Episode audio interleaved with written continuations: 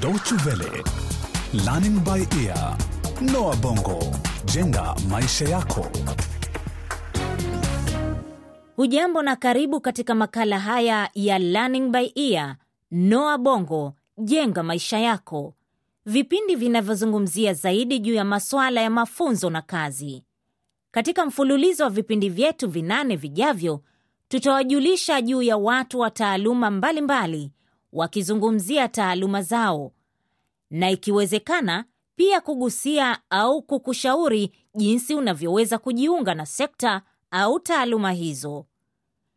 Katika makala yetu ya leo tunakutana na Judith, msichana anayefanya kazi ya uuguzi katika hospitali moja ya kitaifa nchini Kenya. My name is Judith Mweu. I work in. Naitwa Judith Mweu. Nafanya kazi katika hospitali ya kitaifa ya Kenyatta katika wodi maalum iitwayo kumi C ambako hupokea wagonjwa wa aina mbalimbali. Katika wodi huwapokea na kuwahudumia wagonjwa wanaohitaji upasuaji au wanaohitaji kuwa chini ya uchunguzi maalum. Katika kitengo au wodi hii sisi hufanya uchunguzi na utafiti wa kina kubainisha ugonjwa halisi na siyo tu kutibu ugonjwa tusioujua chanzo chake.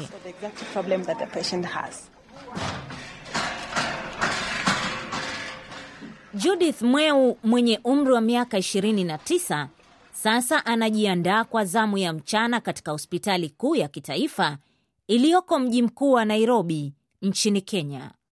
Judith alifuzu kwa kazi hii ya uuguzi miaka sita iliyopita. Baada ya kukamilisha mafunzo yake ya uuguzi, alifanya mazoezi ya utendaji kazi katika hospitali tatu tofauti nchini humo. Alimaliza mafunzo haya ya utendaji kazi mwaka 2003 na kujiunga na hospitali hii ya Kenyatta mwaka mmoja baadaye. Ni muda mfupi baada ya saa sita mchana, na Judith tayari ameanza kupanga vitu atakavyotumia baadaye kwenye troli, glavu, sindano na madawa, na kuanza safari ya kulikokota troli hilo hadi kwenye wodi. We have a bed capacity of 23 beds. Hapa tuko na jumla ya vitanda ishirini na tatu. Leo tuna vitanda vitatu ambavyo ni vitupu, havina wagonjwa. Lakini wakati mwingine, hasa wakati ule wa ghasia za baada ya uchaguzi, wodi ilikuwa imejaa. Hospitali kuu ya Kenyatta ndiyo hospitali kubwa zaidi ya umma inayofadhiliwa na serikali nchini Kenya. Ina jumla ya vitanda elfu mbili, anasema Judith. Hospitali hii imewaajiri maelfu ya wauguzi, madaktari, wakiwemo wale wa upasuaji, vilevile washauri. Wafanyikazi hawa hufanya kazi usiku na mchana kwa zamu, ingawa utaratibu huo unategemea ratiba ya zamu. Na hapa Judith anatueleza kazi atakayoifanya hii leo. A, typical afternoon entails giving medications. Kwa kawaida, shughuli zangu hapa ni kuwapa wagonjwa madawa. Tuna aina mbili za madawa, tembe na sindano.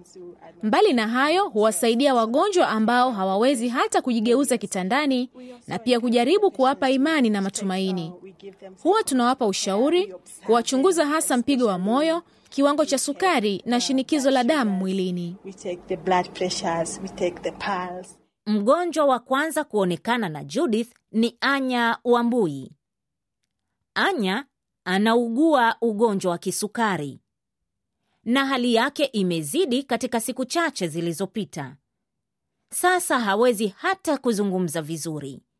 Judith anamuuliza anavyojisikia na kisha kuanza kumpima mapigo na shinikizo la damu mwilini. Akiwa amekalia kitanda cha mgonjwa huyo, Judith anaonyesha wingi wa huruma na mapenzi. Kwa unyenyekevu, anazungumza na kumweleza kila mgonjwa anachofanya na sababu za kufanya hivyo. Judith anasema tayari wagonjwa hao wanakabiliwa na dhiki na wanahitaji mapenzi.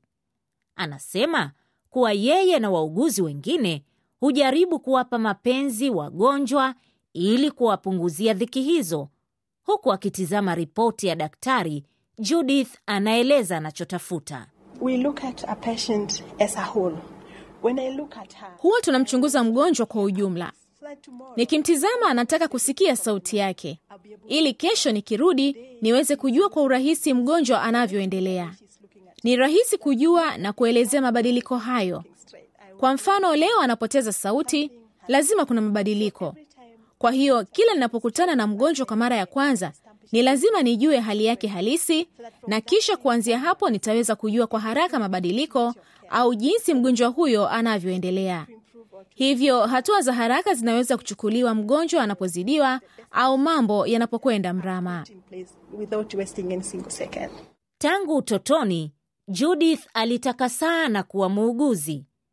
Anasema kuwa alikuwa akitembelea sana hospitali ya kijijini mwake anapougua kidogo, na kila mara alipotembelea hospitali hiyo alifurahishwa sana na kazi za madaktari na wauguzi.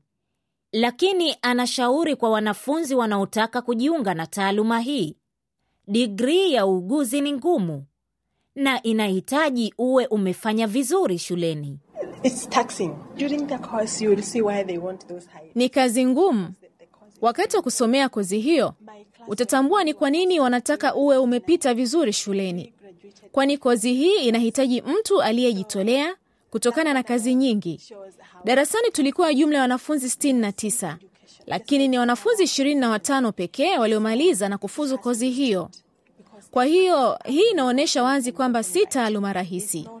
Mafunzo ya uuguzi kama mafunzo mengine ya sayansi ya afya, taaluma hii inahitaji mtu awe na umakini, na hii ndiyo maana wakufunzi huwa wakali kuliko wale wa kozi nyingine. More strict than any other profession. Hakuna kitu kizuri cha kufurahisha kama kumwona mgonjwa akiondoka kitanda cha hospitali na kurudi nyumbani baada ya kupata nafuu kutokana na huduma zako. Ni dhahiri kwamba Judith ameonyesha ustahimilivu mkubwa na mwenye kuifahamu vyema kazi yake. Jambo linalomsikitisha zaidi ni idadi ya madaktari na wauguzi kutoka nchini humo wanaohamia mataifa ya Ulaya na Marekani kutafuta pato zuri. Yeah, yeah. So many. So many who are doing it. Ni wengi sana wanaohamia mataifa ya Ulaya.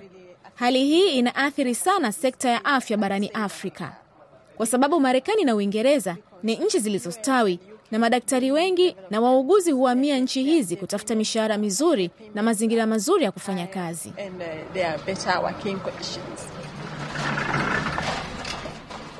Judith anakiri kwamba watu wengi hushawishika kwenda kufanya kazi nchini Uingereza, na anaporejea kazini kwa awamu ya pili katika wodi hiyo ya kumi C, Judith anasisitiza kwamba anataka kubakia nchini Kenya kuendelea kuwasaidia Wakenya.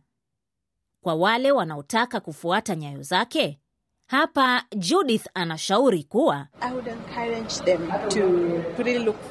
Ningependa kuwashauri na kuwahimiza wale wote wanaotaka kusomea taaluma hii kwamba ni taaluma nzuri, lakini ni sharti wajifunge kibwebwe kukabiliana na changamoto kama vile kusoma kwa bidii na kuyachukulia mikononi maisha ya wengine.